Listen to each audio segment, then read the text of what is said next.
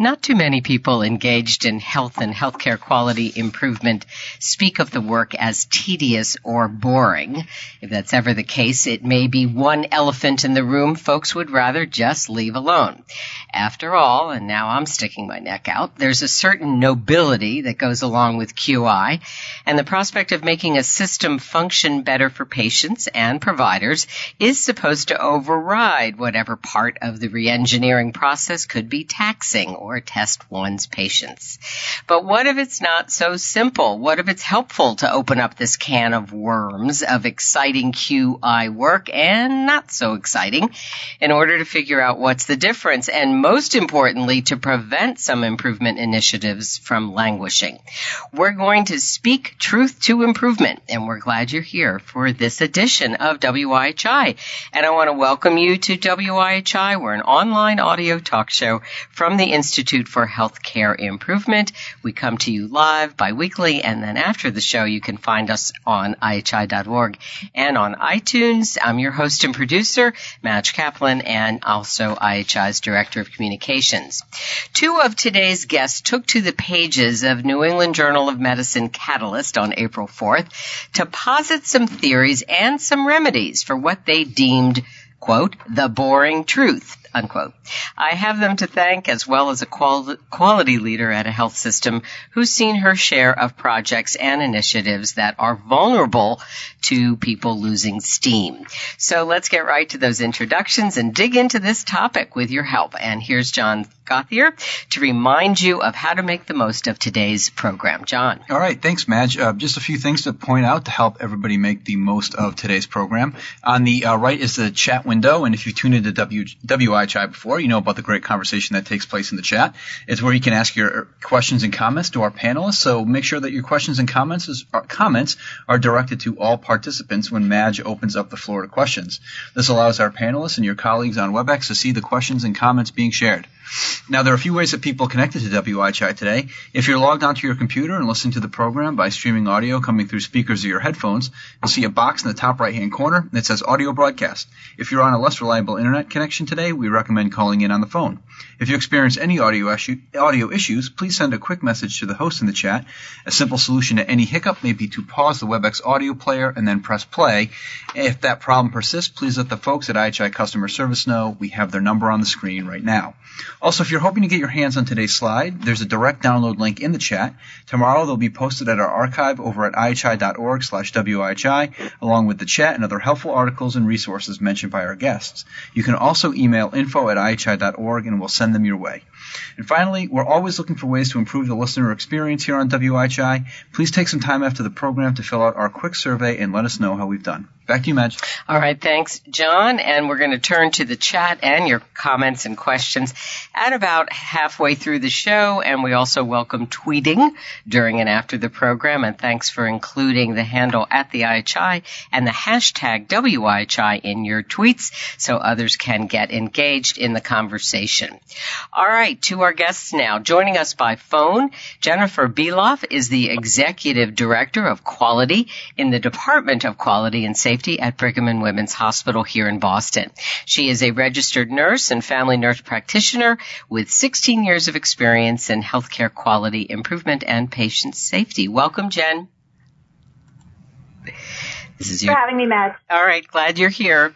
Here in the studio uh, with me, right across the way here, Christina Pagel is a 2016-2017 Harkness Fellow in Health Policy and Practice, based between Brigham and Women's Hospital and IHI. Christina has a background in both mathematics and physics. She's interested in using information to help people within the health service make better decisions. Welcome, Christina. Hi.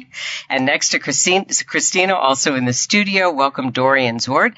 She is also a 2016-2017 Dutch Harkness Fellow in Healthcare Policy and Practice, also at the Brigham. In the Netherlands, Dorien is an associate professor in the Department of General Practice at University Medical Center, Utrecht. Welcome, Dorien. Thank you, Matt. And it was kind of an accident that this is so focused on the Brigham, but I we're really hoping that this uh, uh, is a, a, series of things that we're going to talk about that can be applied far and wide. So we're going to start with Christina, and I want John here to show us a screenshot of the article that certainly caught my attention. It's called "Wanted." Talented, energetic, creative people to work on difficult, boring problems, no perks. So let's start with what prompted you and Dorien to write this article. What was going on? Thanks. Um, well, just over, just under a year ago, Dorien and I first met over coffee as new fellows, and we were discussing just projects. And Dorien is um, a practicing primary care provider, and I'm a mathematician. And yet somehow we both kind of said that we were really frustrated with um, what people kind of call the intractable problems and how and how difficult we find to get people to um, not take them seriously, but really to engage and how we've kind of come up against these problems of things just being boring. And that kind of struck us that although we both do really different things, that we both felt very similarly about it. And then talking about how people talk about intractable problems, people use words like the problem of sustainability or getting staff buy-in or staff engagement. And we were kind of like, it's just that it's boring. And why does no one just say it's boring?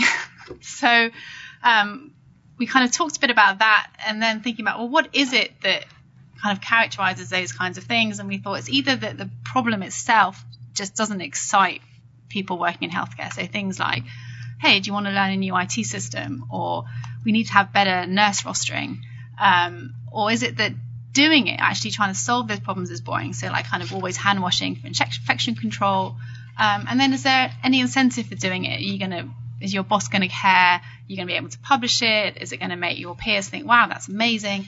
And if and if none of those conditions are kind of met, then we think that's kind of a boring problem that can become an intractable healthcare problem. So we thought, let's just call it boring. And that's why we wrote the the blog post. Okay. All right. Boring it is. And one of the things uh, to think about our audience throughout the program is do you think boredom or boring is, is a good phrase for this? It certainly uh, catches one's attention. So I think in that way it's, it's definitely good. So what sorts of projects seem to fit the bill? Um, you started to give some examples, but talk about that a little more. Um, so I think things that either require kind of constant work, so a bit like being on a diet, you can't just do it for a week, you have to keep doing it, or things that are kind of time limited but just require a lot of in depth engagement, which isn't your area of expertise. And so my particular example that is a project I've worked on is implementing a new IT system. And here's just kind of a little cartoon demonstrating it. But say a senior clinician, he might go to a conference, he might go to a colleague's hospital and he sees a cool system. And he's like, hey, I want that. That's brilliant. I really want it for my patients. Persuades the hospital to buy it. And then there's a gap between the decision to have it and then to have it. And that gap is the implementation and it's not the interesting bit. And it's kind of seen as an IT problem and a techie problem. And that's not my issue. Just tell me when it works. And for this particular one, it, it's a monitor by the bedside. And then there are all these questions like, well, where do you want it? How heavy is it? What about plugs? What about do you need a keyboard? Do you do you need a power supply? What's the backup? Do you need a generator? All of these questions that no clinician in their right mind is going to find particularly exciting. And if you don't engage in it, what happens is that um, it gets solved by IT staff and you end up with a solution that doesn't really work. So, for instance, in this solution, there were times when the monitor ended up working perfectly, but it was behind the nurse's back, so they couldn't see it. Or there was one cases where they were just all installed at about six foot, which happened to be the height of the IT person, but not the height of the average nurse, and they couldn't reach it. So it's, it's that kind of issue where if you don't engage, you end up with a system that doesn't work for you. But the actual engaging is is boring. the actual engaging, you mean to have really gotten staff yes. involved. Yes. People aren't used to at that level. Yes. And at some level want IT to solve it, but also yeah. would like it to be connected yeah. to a better work process. Okay, well, if that resonates for you, do speak up. Let me uh, go to uh, Dorien now, and uh, if you feel like offering uh, an example or two yourself, and then we'll uh, keep going. All right, thanks. Thank you. Yeah. When I talked with Christina um, over this cup of coffee, th- then uh, my my recent, most recent experience was uh, working on care transitions, care transitions, especially from hospital to primary care, from hospital to home, and and it is a very hard nut to crack. Um, we um, the first publication on this subject was already in 1969, the year I was born, and still we didn't solve it. And loads of interventions are are available, and it's very much recognized as a safety problem in healthcare. Um, but while working on this problem in the Netherlands the last few years, we met a lot of you know skepticism for it is such an old problem, and also, it seemed that the attention span of the frontline clinicians, but maybe especially of the clinical leaders, was quite short. Uh, still, while there was a clear evidence that there were no that there were major gaps.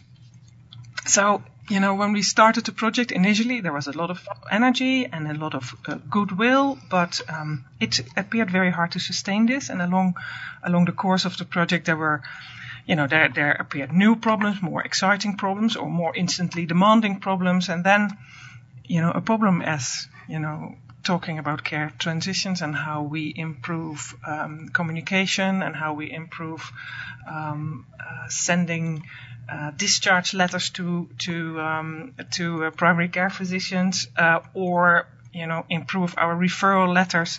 You know, we have talked about this since the 70s, 70s of the last century. So, you know, this old problem doesn't seem that urgent anymore. So, you know, that's why I sensed um, boredom. Uh, it's just boring. People are losing interest. Yeah. Right, yeah. exactly, and maybe getting a little bit discouraged um, yeah. at, at, maybe yeah. uh, finally arriving at uh, at, at, a uh, solution to this kind of thing. Um, so I'm curious, uh, who all is in these circles here?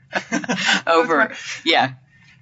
These are fantastic uh, um, images. Images that are made by uh, Christina, actually, and you know, all these are all the, the elements that, that we have to connect if, if, and, and we have to consider, um, if we want to improve uh, the care transition process. Um, and, um, so it's about organization, it's about task, it's about responsibility, it's about communication between people, it's about um, um, you know getting the right technology or uh, electronic systems, and they have you know they also have to connect. Um, you know, and we all know these solutions, but and then again, I I, I think I can um, uh, go back to the to the um, uh, description of Christina. Then, you know, really to engage in all these very practical um, problems you you meet. That you know, that's not the first interest. That is not close to the heart of the frontline clinicians of the healthcare professionals, and um, um, and uh, you know that's boring for them, but you really need them to uh, solve the problem. Mm-hmm. Is this, um, I, I, certainly have done my share of hosting programs about all kinds of solutions and QI projects. Um, I dare say we never spoke of boredom once uh, since I've been doing this show on, on in 2009. And I'm curious if raising this uh, is controversial, out of bounds. Um, is it is it helpful? Uh, are you getting any sense that people are glad you're bringing it up, or uh, maybe kind of uh, tricky? Well, I, am not sure if people are glad that I, that I bring up this this this word, but um, well, we have noticed that it certainly resonates with uh, with uh, um, the feeling uh, colleagues have, and uh, you know, actually, I, I think it's really, you know, it's definitely not done for a clinician to admit that working on a quality improvement project is boring. Certainly, if that project would would make a big difference to patient care. So nonetheless, in my observation, uh, the dialogue on new quality improvement initiatives with clinicians goes either, oh yes, absolutely, very important and great idea, and uh, oh yes, I support it, but uh, oh no, no, no, I, I, don't have time, and I have a very important uh, meeting, and I'm doing surgery that day, so I'm not the right person to in your committee, etc. Um, or and sometimes when you know when the problem is is is um, persistent, is in or is really intractable, then then you get something like, oh no, not that again. This problem is not new. Nothing works. We tried that already. You know, gee, I thought it, we had sorted it out. Uh, so kind of, you know, what a heart sink problem. We, you know, as, as, especially as, as doctors or primary care physicians, um, um, this heart sink, we, you know, um, we sometimes, uh, we, well, let, us say, let's, let's not say that. they basically say, you know, uh, you are a physician too. yeah, my my colleagues uh, say it's it's out of my league. You know, really, uh, I have tried. I have my own very good means to make sure my patients don't suffer from it, but I'm not going to spend my very precious time on that issue. Okay. All right, folks. Uh, as I said, we're speaking truth to improvement. So uh, join us in this discussion as you already are, I believe, on the chat. Okay, we're going to hold it right there. We have other kind of layers to this, but we want to now bring in Jen Beloff uh, from Brigham and Women's, who heads up quality there. And uh, I uh, really brought Jen in by first asking her um, whether or not this uh, this article and the issues that it's raising resonated. So um, I guess I'll start there, uh, and then we can talk about what uh, the Brigham is doing, uh, maybe to address some aspects of this. Thanks, Jen. Sure. Thank you, Matt. So I have to admit, what I'm hearing from Christina and Dorien is all too familiar in, in our line of work. You know, the frustration that I'm hearing uh, is real for quality improvement executives like me, my team, and the frontline staff, quite honestly, that are working within such complex health systems that are often just not designed for quick implementations of real sort of necessary um, improvements in the quality and safety of patient care.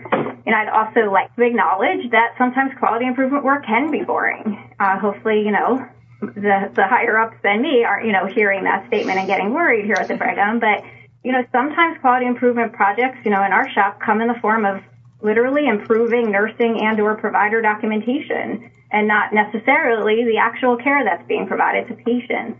You know, we're often providing feedback to providers, you know, doctors um, that we're basically saying, you know, we need you to explicitly document why you're not ordering like a particular medication, for example, when we know as nurses doing this work that, you know, the reason that they didn't order that particular medication was because it was contraindicated. But without, you know, explicit documentation, really in the world of quality measurement today, we can't really assume that as fact. And so we have to really, as as the authors mentioned, collaborate really with the frontline staff.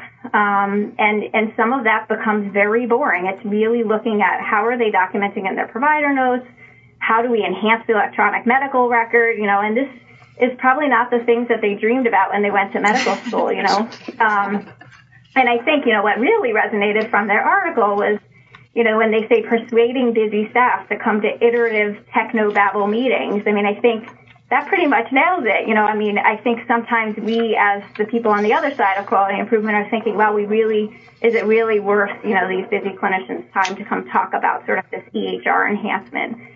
You know, I'd actually go so, I actually go so far really when I um, interview potential candidates for roles on my team to actually tell them that not everything they're going to be working on is going to be exciting. It's going to shape the future of healthcare quality as we know it you know, I might actually steal the title of their article, you know, wanted, talented, energetic, creative people to work on, you know, difficult, boring problems, no perks from, you know, my next want ad.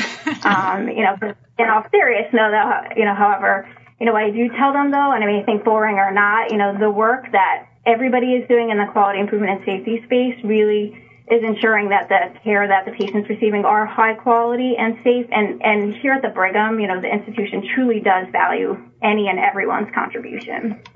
So thank you. Um, all right, we're going to uh, now we're going to just switch uh, now into kind of a solutions uh, mode, uh, and hopefully our audience is going to help us with that as well. So Jen, talk about this particular surgery-based um, improvement thing, which you think maybe illustrates ways to overcome uh, some of these humps, and then we're going to get into what our authors suggested as well.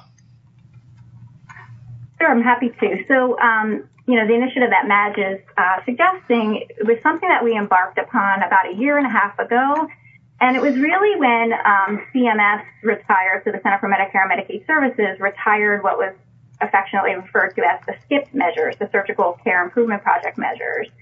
And so, you know, our surgical department really was sort of at a loss. You know, we don't have our quality improvement professionals in our team sort of doing that quality improvement day in, day out.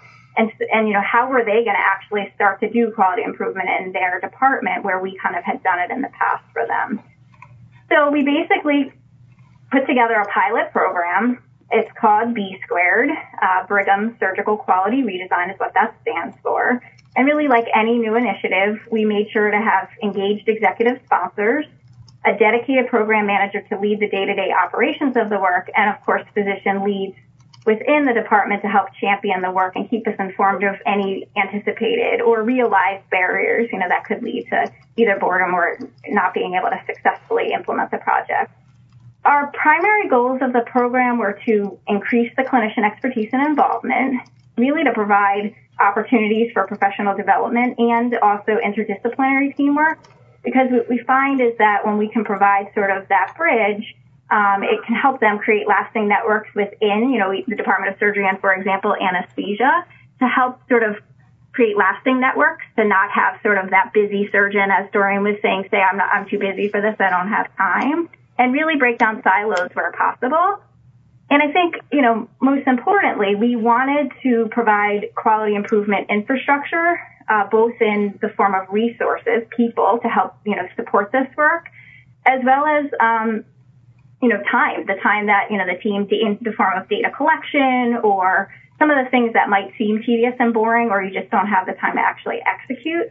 So that really our perioperative change agents, as we like to call them, you know, could actually implement innovative improvement projects.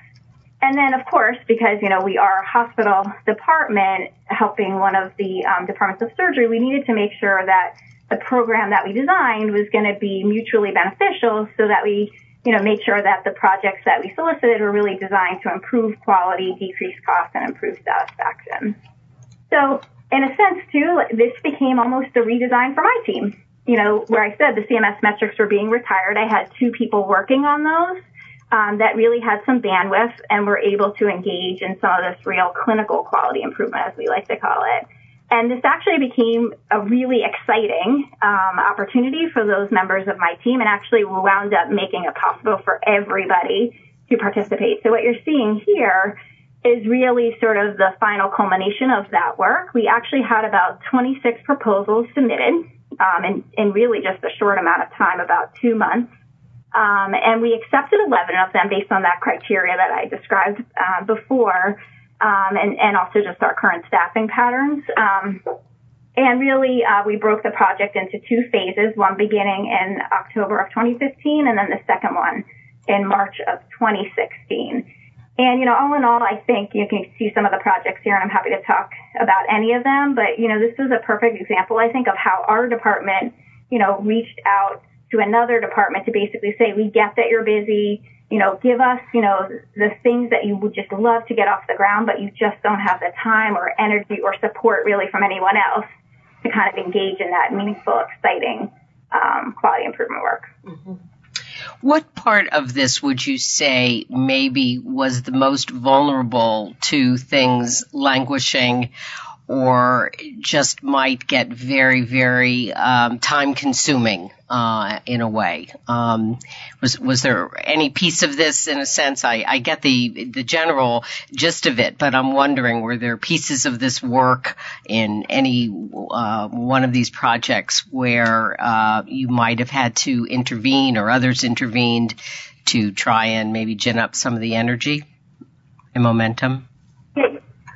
Well, of course, you know, with any QI project, none, none of them are really, you know, not going to have that. So, um, I think, you know, you know, Dorien and Christina are talking about our EHR, you know, how that can sort of make or break, um, you know, true quality improvement going quickly. And so we, at the same time, I think we were quite ambitious. At the same time as launching this, we actually implemented at the Brigham um, a new EHR the, around the same time period. So where in the past many of our projects might have been very quickly implemented, you know, using our older homegrown EHR, you know, we really did have to sort of take a step back. And, and a lot of the work that my team did was really working with our EHR vendor um, to really try to, you know, move along some of, you know, the build requests or enhancements that we needed to be able to get some of these projects off the ground. And so I think that was probably one of our, you know, unanticipated hindrances, but, you know, we, we certainly were able to move through it.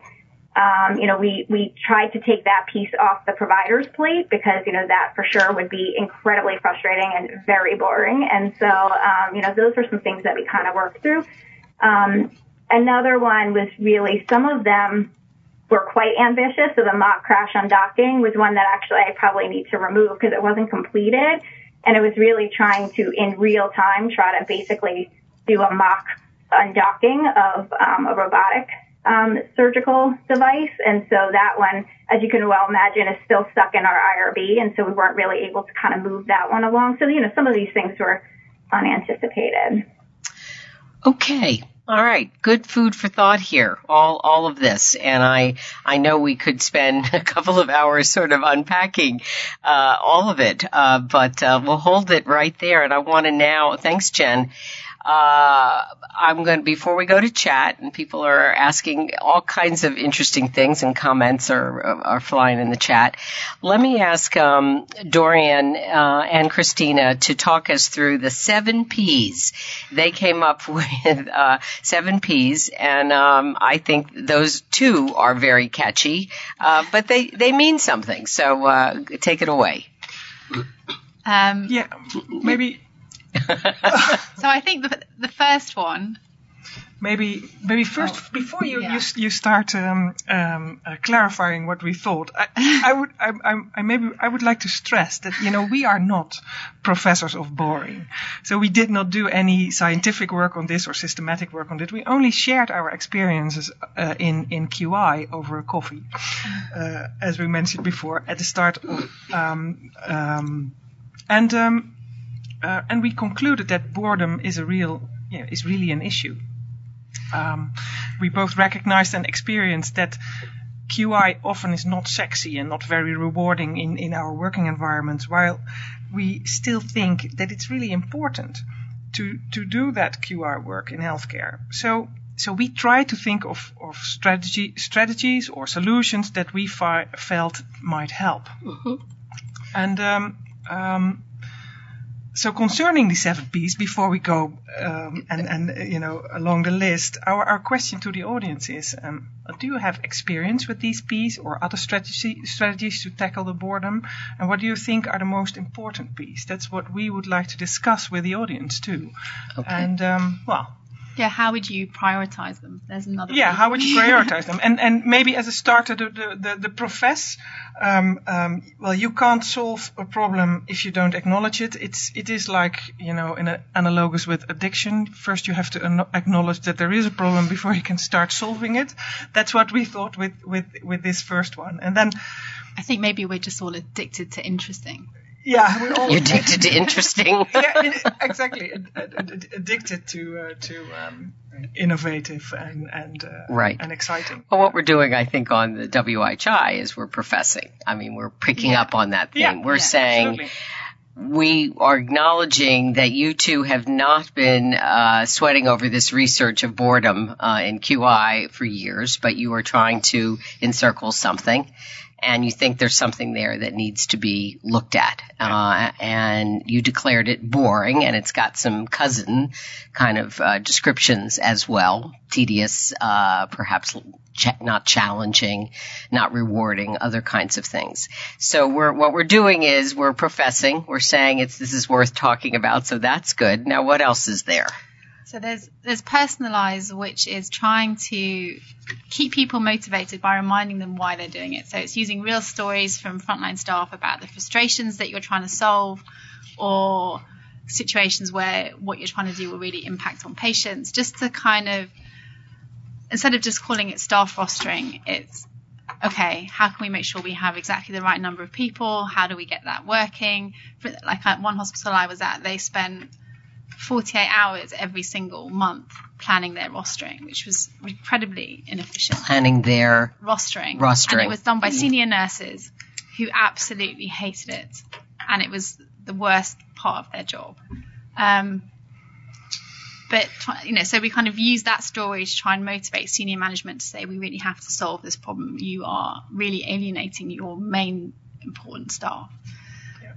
So personalizing in this case, which is really trying to get some attention to this Yeah. issue about Yeah. what's actually happening. It's, okay. it's, it's bringing bringing it closer to the hearts of the of the frontline staff, which Right. Yeah. you know, there the the the the, uh, the internal motivation is is is um, captured. I think so. You have to bring Well, it close to the heart. So you're talking about bringing it to the heart of what staff are feeling as they're going about things, and these are not just patient stories I of, think- of why the work matters. N- Not only, but Yeah. patient stories do very, very well. Yes. You know, that was one of the um, um, uh, very attractive things of, of patient safety, also for for, for clinicians. That um, um, compared to, to only calling something quality, is is looking at you know what what harm could we cause. You know, it's, that was also very close to the heart of uh, of um, uh, frontline staff. And again, frontline staff is really needed um, in in solving these problems. They they are in the details. Okay, so let's let's kind of roar through these a little bit, and then we'll see kind of what else our audience. So prioritize. So that is is literally just acknowledging that it takes time, and if you don't give people that time, then they will prioritize the more interesting things to do, and that's fair enough. So it's it's just allowing someone the space, and and the protect one is quite interesting. It's just saying. If, if you're acknowledging that this is a boring problem, then don't try and do lots of boring things at once because that is a way to demotivate. So one of my friends, for instance, is currently her hospital is currently um, implementing an EHR, and she says that the thing that's kept her sane is being able to go to the lab and do some research work. She says, you know, that's my escape. And I think kind of protecting people by letting them do more interesting things as well is really important. Okay. Status, praise. So this is it's create status for tackling these problems. Explain that one. What do you mean? Well, it kind of is do the higher ups care enough? Um, I think there comes a point when you get promoted high enough that the kind of often the boring problems or the problems you're trying to solve don't affect you. So you care less. So, for instance, um, surgeons I work with don't care if they have who, who's rostering the nurses. They just have a nurse, and that's all they see. So, so there's kind of creating status for people to say, no, this matters. It's it's important, and to get praise and to say, no, you've done a great job, and the organisation cares about you. And it sounds like at the Brigham, that's a major part of, of their strategy. Um, and if it's an academic institution, an academic hospital, it's about um, recognizing that as a legitimate legitimate area of research as well. Like you know, there is this kind of constant conflict between what's QI and what's rigorous research, and um, and perhaps trying to so there there is status in, in doing this stuff. Last one, at least for now, pride. Uh, Dorien, it seems like a lot of people are talking about pride, sort of coming up with ways to give people pride, celebrations, uh, you know, uh, even moving things through things quickly to give praise at all different stages of the process. Is is that what you're also talking about?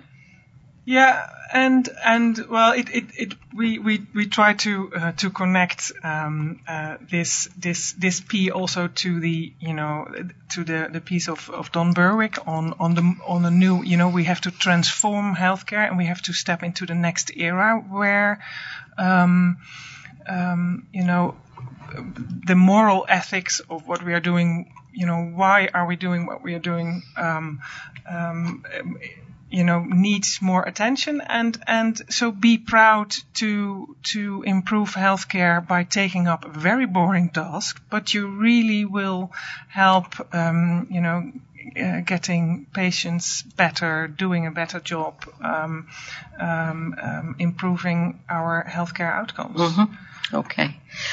All right. All right. Well, listen, we have, um, Jen, just before we go to chat, is there anything you want to uh, tack on here? Um, some of your ideas definitely seem to weave in and out of these P's, but anything you want to uh, uh, add um, before we go to chat?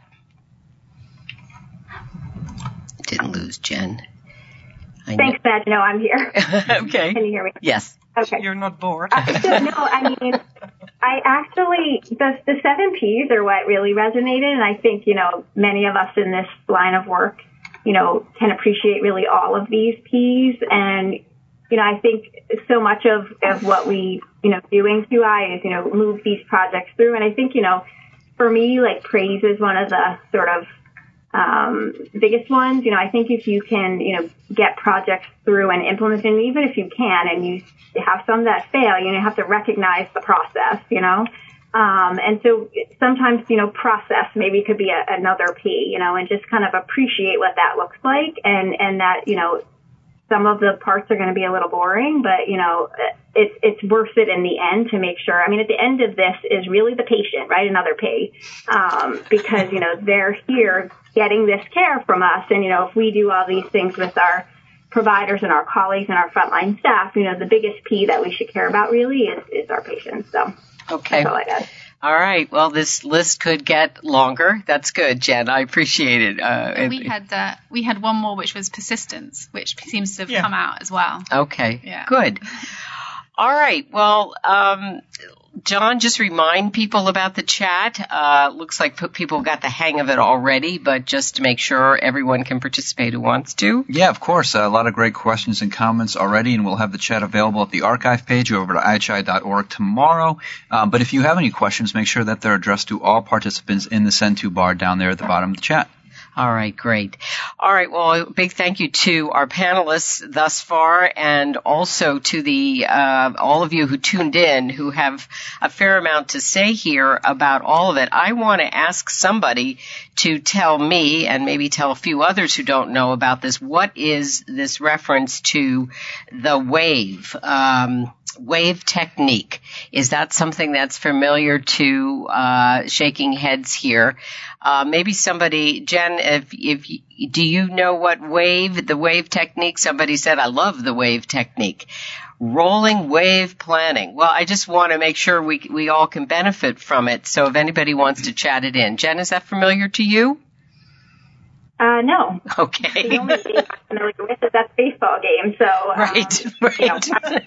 Red Sox you know, fans. I can hypothesize, think it is, but I, you know, I probably should um, leave it to somebody that could speak more intelligently to it. Okay. All right, great. Okay, so you're on. Whoever brought up Wave, uh, go ahead and see if you can elaborate so we can all benefit from that.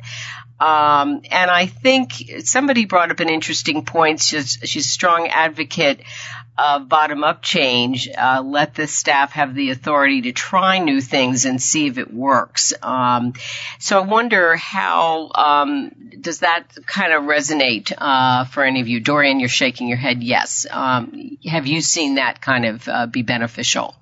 Yes, I I I think so. Um, you know, problems that come come bottom up are usually close to the heart of the um, of the staff, and um, and if you let them try the had um, a solution, most of the times that's that's that's also working, but then. Um, it should be recognized as a very good try, and and and maybe uh, then the leadership should come in and and and give more room for um, um, um, for for um, scaling up. Uh-huh. Uh, Okay. So you really have to connect the bottom up, uh, the, bottom and the top. I Okay. think to to make make um, uh, improvement sustainable. Yeah. Thank you. Okay. I'm going to just send Christina, you can also see the chat, so feel free um, if you want to chime in. So essentially, with rolling wave planning, you set the scope of the project and then break it into smaller chunks and plan the first phase in detail. Um, when nearing the end of phase one, begin planning the second. So in some ways, it's sort of breaking it down. Uh, it, this seems to come um, out of uh, somebody is telling uh, me software, uh, telling us, I mean, software development. You start small and work out problems before going bigger. And there was another thing also um, talking about sort of part of it is breaking down really large projects uh, so that there's a sort of a distinct sense um, of the shape and goals, you know, around different uh, stages of it.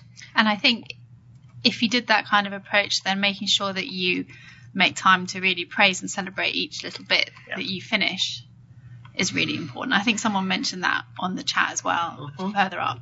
Um, and and just one more thing that I noticed on the chat was someone saying we should celebrate failure as well and learn from that. And, and I noticed that we just said frame solving these problems. Maybe it should be just frame tackling these problems as a moral Yeah. and hard yeah. issue. Yeah, that's a good Um, point. because you're right, failure teaches you just as much as, as success. Um, somebody is saying when training about QI, uh, remind people of how data uh, weaves throughout everyday lives, and sometimes it's data itself, which may overwhelm depending on everyone's proficiency in that area. Um, I'm wondering sometimes if what's you, Christina, I, who uh, love, uh, you know, with your training in mathematics and physics, in some ways, that's probably not the thing that will make your eyes glaze over. But I imagine that's an issue for some people, um, and may who may not be schooled up enough uh, in what they're even looking at. Yeah, it, it can be quite intimidating to people who've not looked at data in a certain way for a long time. Um, particularly like in QI when you're doing, say, run charts, looking at data over time is often quite different to say looking at a set of vital statistics or or planning. Like pe- people are really good at looking at numbers I've noticed in hospitals at patient numbers of um, prescriptions all that stuff. But looking at change over time is less uh, less familiar. I've noticed that with frontline staff and, and encouraging people that it really does give you important information I want to mention that people have added a few more P's. People, partners, personalize, although that would personalize, I'm sorry, was up there. Um, Jen, I, I'm wondering if I can circle back to you around one question. How do you overcome the fear of measurements? That's where I lose people. Um, somebody is, is writing in. Is that something you've dealt with? Yeah, you know, I think that was kind of the impetus, really. Uh, that sort of fear of. I think most people have kind of come up with good ideas, and and if they're kind of embedded within a system, generally speaking, know how to kind of at least navigate the sort of complex health system. But I think when it comes to actually either one coming up with metrics that might sort of establish whether or not the project was successful, um, I think that sometimes is daunting. You know, how do I even figure out? How, you know, maybe I'm maybe my idea is actually it's not even something we need to improve. You know, and I think you know that's why when we were trying to think sort of outside of the box in that surgical arena with with the B squared program, is that is pretty much what we we kind of took off the plate really of the providers. I mean, certainly it was on their plate, but we really partnered with them to try to define those metrics in such a way that one, they were measurable, that, you know, my team, when possible, helps them collect the data. And in ways, you know, where they didn't need to write novels about what they were reading in the clinical record, you know, really just, you know, honing in on sort of those key areas. And then also metrics that, you know, could be improved. Uh, and so, yeah, totally, um, 100% agree with, with that um, with that person's statement that that is daunting measurement. And I think that's kind of how we overcame it. I mean, certainly we don't have the secret sauce. You know, we still, ha- we still struggle a little bit on our team. And I think our providers at the Brigham, you know, this isn't, um, you know, the end all be all solution, but you know, that was one way that we kind of accomplished that. Okay, thank you. I do see. Go ahead, Dory. Well, it is how Jen how Jen um, uh, describes it.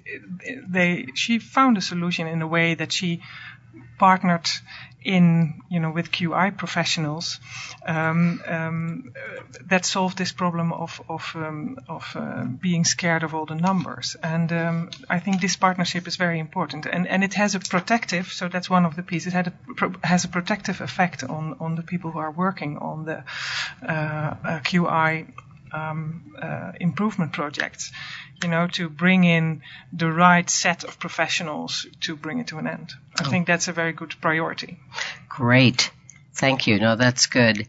I, here's one, a kind of negative P, um, if we, if I dare call it that. And this uh, person is writing in pressure, pressure from leadership to uh, get results, and um, nothing less than good results. Christina, thoughts on that? I mean, I saw that comment too, and I immediately recognized it. Um, I think maybe the uh, the counterweight to that is is profit or payoff in um, and ultimately improvement should make you more profitable and your patients better. That's that's the goal, isn't it? Why we're trying to do it. And trying to get the message across to leadership that uh, taking more time will give you a better outcome. Um, what's that? Don't paralyze. Leadership, don't paralyze them.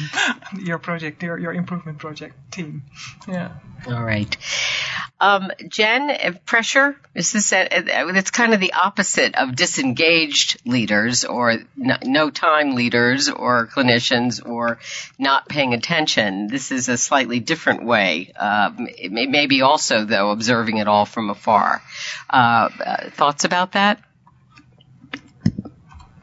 You know, Matt. I mean, pressure. I think if that that's real. Um, I think all of us feel pressure in every job, not just um, you know in healthcare. And you know, I, I think something that we're sort of starting to address at the Brigham in terms of pressure, you know, because not only is it all the metrics coming at us and and all the various sort of um, you know we need to increase volume or we need to do this or that, you know, it's really, you know, you know, that might be to us as the quality improvement professionals getting pressure to kind of improve things and, you know, work faster and get things implemented. But at the same time, we have to consider our frontline staff. I mean, they're, they're the ones, you know, right at the bedside with the patient, the families, and then they're getting pressure, you know, from us really to try to help improve some of these um, these measures that we have or their documentation, as I provided in another example. And, you know, the pressure is real. And I think one thing that we're starting to really think through at the Brigham is, is trying to kind of eliminate some of those pressures by really focusing on just um, a handful, 20 or less, real true strategies that we want to basically improve for this year. And while there's, you know, you know, hundreds of others that, you know, we have to for in a value-based purchasing environment or any of these other sort of quality environments, you know, it's something that we're sort of having to say, these are the 20 things you're going to focus on this year, and we're going to kind of not bother you about these other things. And, and we might have to take a hit, you know, in some of our value-based contracts as a result of that, but and we have to, you can't underestimate or over, you know, pressure is real, and we don't want our, our busy frontline providers that are providing that, the actual uh, essential care to our, our patients to really um, suffer a burnout. So, great pressure. I 100 agree with that. Okay, thank you. Another P is could be psychological safety, uh, yeah. which uh, kind of helps with the culture issue. And then somebody uh, may win the prize today on the chat for coming up with probability. That's amazing. Okay, so we are merging problem with opportunity uh, probability and um, to say we're taking out the some of the weight and negativity of problem and kind of uh, putting in the opportunity in that. So uh, thank you. I'm sorry my glasses are are a little uh, smudged here and I can't see who wrote that, but thank you very much uh, for for that opportunity. Um, I want to just ask a question quickly with, and I wonder how Jen sees this in all of you, which is, you know, X number of years into QI and trying to work hard and really make headway on a lot of safety issues. Granted, there's a lot of turnover in staff, so you can't say the same staff have been working on the same problem. Uh, but there's both the question of how many more things people are working on and also um, that things do have to get incrementally better. Yeah. You know that there aren't a lot of quick fixes, and I wonder is this something that either people have to learn anew or are grappling with or even frustration that maybe we should be further along and that that also increases a sort of sense of frustration as much as boredom or anything else. I think there is perhaps an issue that doctors like to fix stuff, people. Um, and as you say, there's a lot of the QI issues that we tackle aren't quick fixes. And there isn't just one fix, you have to keep doing it. Um, and I, for me, one of the unique things about healthcare and these boring problems is you get these boring problems in all kinds of fields, but healthcare just is more interesting than a lot of things to me. And everybody is busy doing important, interesting work. So how do you persuade them that you know we have the seven P's or the twenty P's by now, but how do you keep people motivated to keep trying to make time for the for the more boring stuff. Mm-hmm, mm-hmm. Very good. Dorien. Yeah, probably there there comes pers- persistence. Uh, Here we go. And uh, yeah, and and I well reading about this um, this uh, subject, I stumbled into into a whole. Um, there's a whole bunch of literature on maintenance. Maintenance. And, and, well, maybe that's the other side of the spectrum. You have maintenance, you have um, quality improvement, so change, and on the other side you have innovation. And and and innovation is, you know, that's the everybody everybody wants to innovate. That's the sexy, very rewarding uh, part that um, well you can build your career on. So probably we're, we are well innov- innovation addicted, uh, and uh, but if we really want to um, to to you know to do the right thing, then um, we also should look at maintenance. I th- and I, I I'm absolutely not the first one who, recognized that because there's, you know, again, uh, uh, written a lot about that. But the QI improvement is in the middle of this and it needs a lot of persistence, but it also needs maintenance of, you know, all very small solutions of the incremental steps that have been taken and, um, you know, to, to, to, to keep on improving. Mm-hmm. Sounds good. John, uh, stuff coming up here that uh, might relate? yeah, stuff coming up that absolutely does relate. Uh, I think if you've been listening to today's program, you're uh, probably always looking for ways to make your QI projects a little bit better, and uh, that's why we're excited to let you know about the Improvement Coach Professional Development Program. It's a it's a 12 week journey that expands and builds on your quality improvement knowledge, so you can coach and facilitate improvement teams and strategies throughout your organization. The Improvement Coach program is a 12 week program. It's bookended by two immersive learning sessions here at the IHI. The next program starts on September 18th, and it's a perfect for staff with a foundation and quality improvement concepts, uh, methods, and tools. Um, there's going to be an info call. It's going to be on Tuesday, June 27th. Um, you can find out more about everything at ihi.org slash patient safety exec. Uh, it's actually patient safety exec, but if you take a look at that slide there, you can see um, how we've abbreviated the URL. Um, or you can just uh, email info at ihi. info at ihi.org, and they'll send some more uh, information your way. All right, thanks, John. And I want to thank our panelists as well. And I think what we're going to do now is maybe kind of go around the horn for some final thoughts.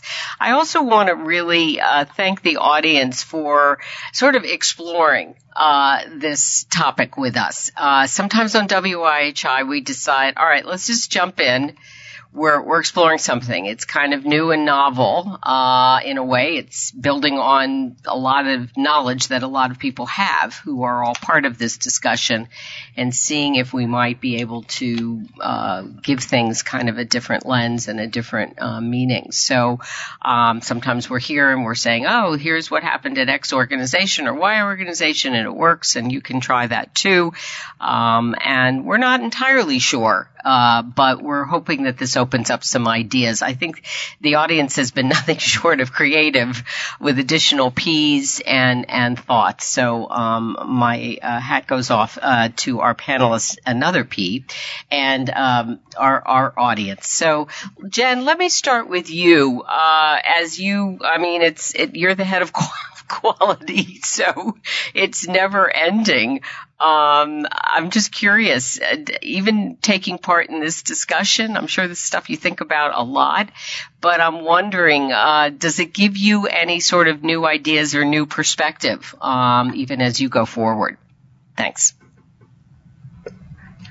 You know, mean, it totally does. Um, this is actually a sort of daily conversation that I even have just amongst my team. Like I said, uh, it's a true statement when I'm interviewing. I do say, you know, not everything's going to be super exciting, you know, because a lot of people leave the bedside as nurses and come into quality improvement and and you know your thought is i'm going to you know I, I can only sort of shape the lives of the patients that i'm taking care of on a daily basis and then quality improvement in my mind is that ability to sort of transcend that and be able to sort of share that experience that you've, you know, gained from that frontline um, provider experience and then really sort of implement it on a larger scale. But at the same time, that's very daunting. You know, you have to learn a whole new skill set and sometimes the work is very tedious, tedious, um, in terms of data collection and things like that. But, you know, I think, like I said before, the one thing that, you know, keeps me sort of coming to work every day with a smile on my face and, you know, with my cheerleader pom poms, you know, saying is, you know, at the end of, you know, everything that we're doing, even though it might seem so far removed from a patient in some of these body improvement, um, you know, either chart reviews or um, improvement projects that we're engaged in, the ones that, you know, Dorien and Christina might say might be a little boring are, you know, is that patient and their family. And I think if we keep that in mind, the, the, the like I said, the big P, um, you know, I think it, it truly makes this work, um, worthwhile. And, um, and, you know, this process today, another P has really, um, you know, shaped, you know, the thinking that it's, I'm, I'm happy that we sort of did this pilot project um, and you know, and you know, I'm hoping to engage um, this on a larger scale with our uh, community here at the Brigham. All right, thank you so much, uh, Jennifer Beloff, uh, uh, head of quality over at Brigham and Women's Hospital. Christina, thoughts about? Uh, have you moved on to other topics, or you're still swimming in this one? I mean, I th- uh, as part of my yeah. ongoing yeah. remit, I think. Um, I think for me, having kind of spoken to Dorien about this a lot and writing that blog and also kind of today, for me, what I'm going to do is future QI projects or any project really, sit down and go, okay, well, what bits of this are boring? And then really try and think about how can we mitigate that using the seven P's and all the other P's and other people's ideas is, is can we plan to help reduce the impact of the boring on this project? Okay. So I think that's that's it for me. That's good. So anticipating. Yeah. And almost working at at, at it from a predictive, preventive um, notion. Yeah. Mm-hmm. Dorien. Yeah, I've been thinking, um, um, you know, as a as a uh, primary care physician, but also working as an academic and working in edu- medical education. I think we, as as as medical doctors should learn that being a good doctor is not only about fixing patients or patients' problems, but it's also about fixing the healthcare delivery system.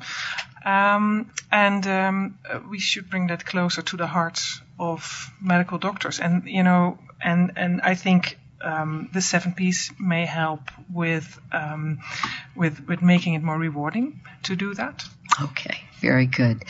All right. Well, thank you, Dorien Zwart, uh, Christina Pagel, and Jennifer Beloff, our wonderful panel, and you, our terrific audience. Uh, let me just underscore every time we see a sudden rush uh, on chat for a resource and people saying, yes, send it to me, send it to me, send it to me. I promise you we'll capture it in our own resource document and get it posted to the archive page. So never fear about that. Again, thanks to all of you. Next up on WIHI on June 29th. Uh, speaking of failure, in a sense, we're going to be talking about how to fail forward on the road to population health. So we're going to look hard at that concept at the community level with the help of Dr. Somava Stout and others who've been involved in a very, very interesting initiative known as Scale. So I hope you'll tune in for that. Again, a reminder, you can download the chat and any slides we used. You'll be asked to do that when you log off. It also asks if you'd be willing to fill out a brief survey, and we sure hope you will because it helps us see what worked for you today and how we could continue to make WIHI better. And as John was saying earlier, you can check out the archive pages uh, for this show as of tomorrow morning. We'll have all the elements, and don't forget and tell your friends and colleagues they can find this program and all of our archive shows on iTunes, and you can subscribe uh, to Institute for Healthcare Improvement. Any questions whatsoever, info at ihi.org. And then we've got a great group of people who help make WIHI possible. And they include John Gothier, Matt Morse, Vicki Minden, Haley Ladd, Christine Leong, Joanna Carmona, Jameson Case, Stephanie Gary Garfunkel, and Val Weber. So as I say, it's my privilege, another P, to host a program That's about spirited learning and improving health and patient care, probably the most important P of all. Uh, so for the Institute for Healthcare Improvement, I'm Madge Kaplan. Thanks for your participation. Good day, everyone.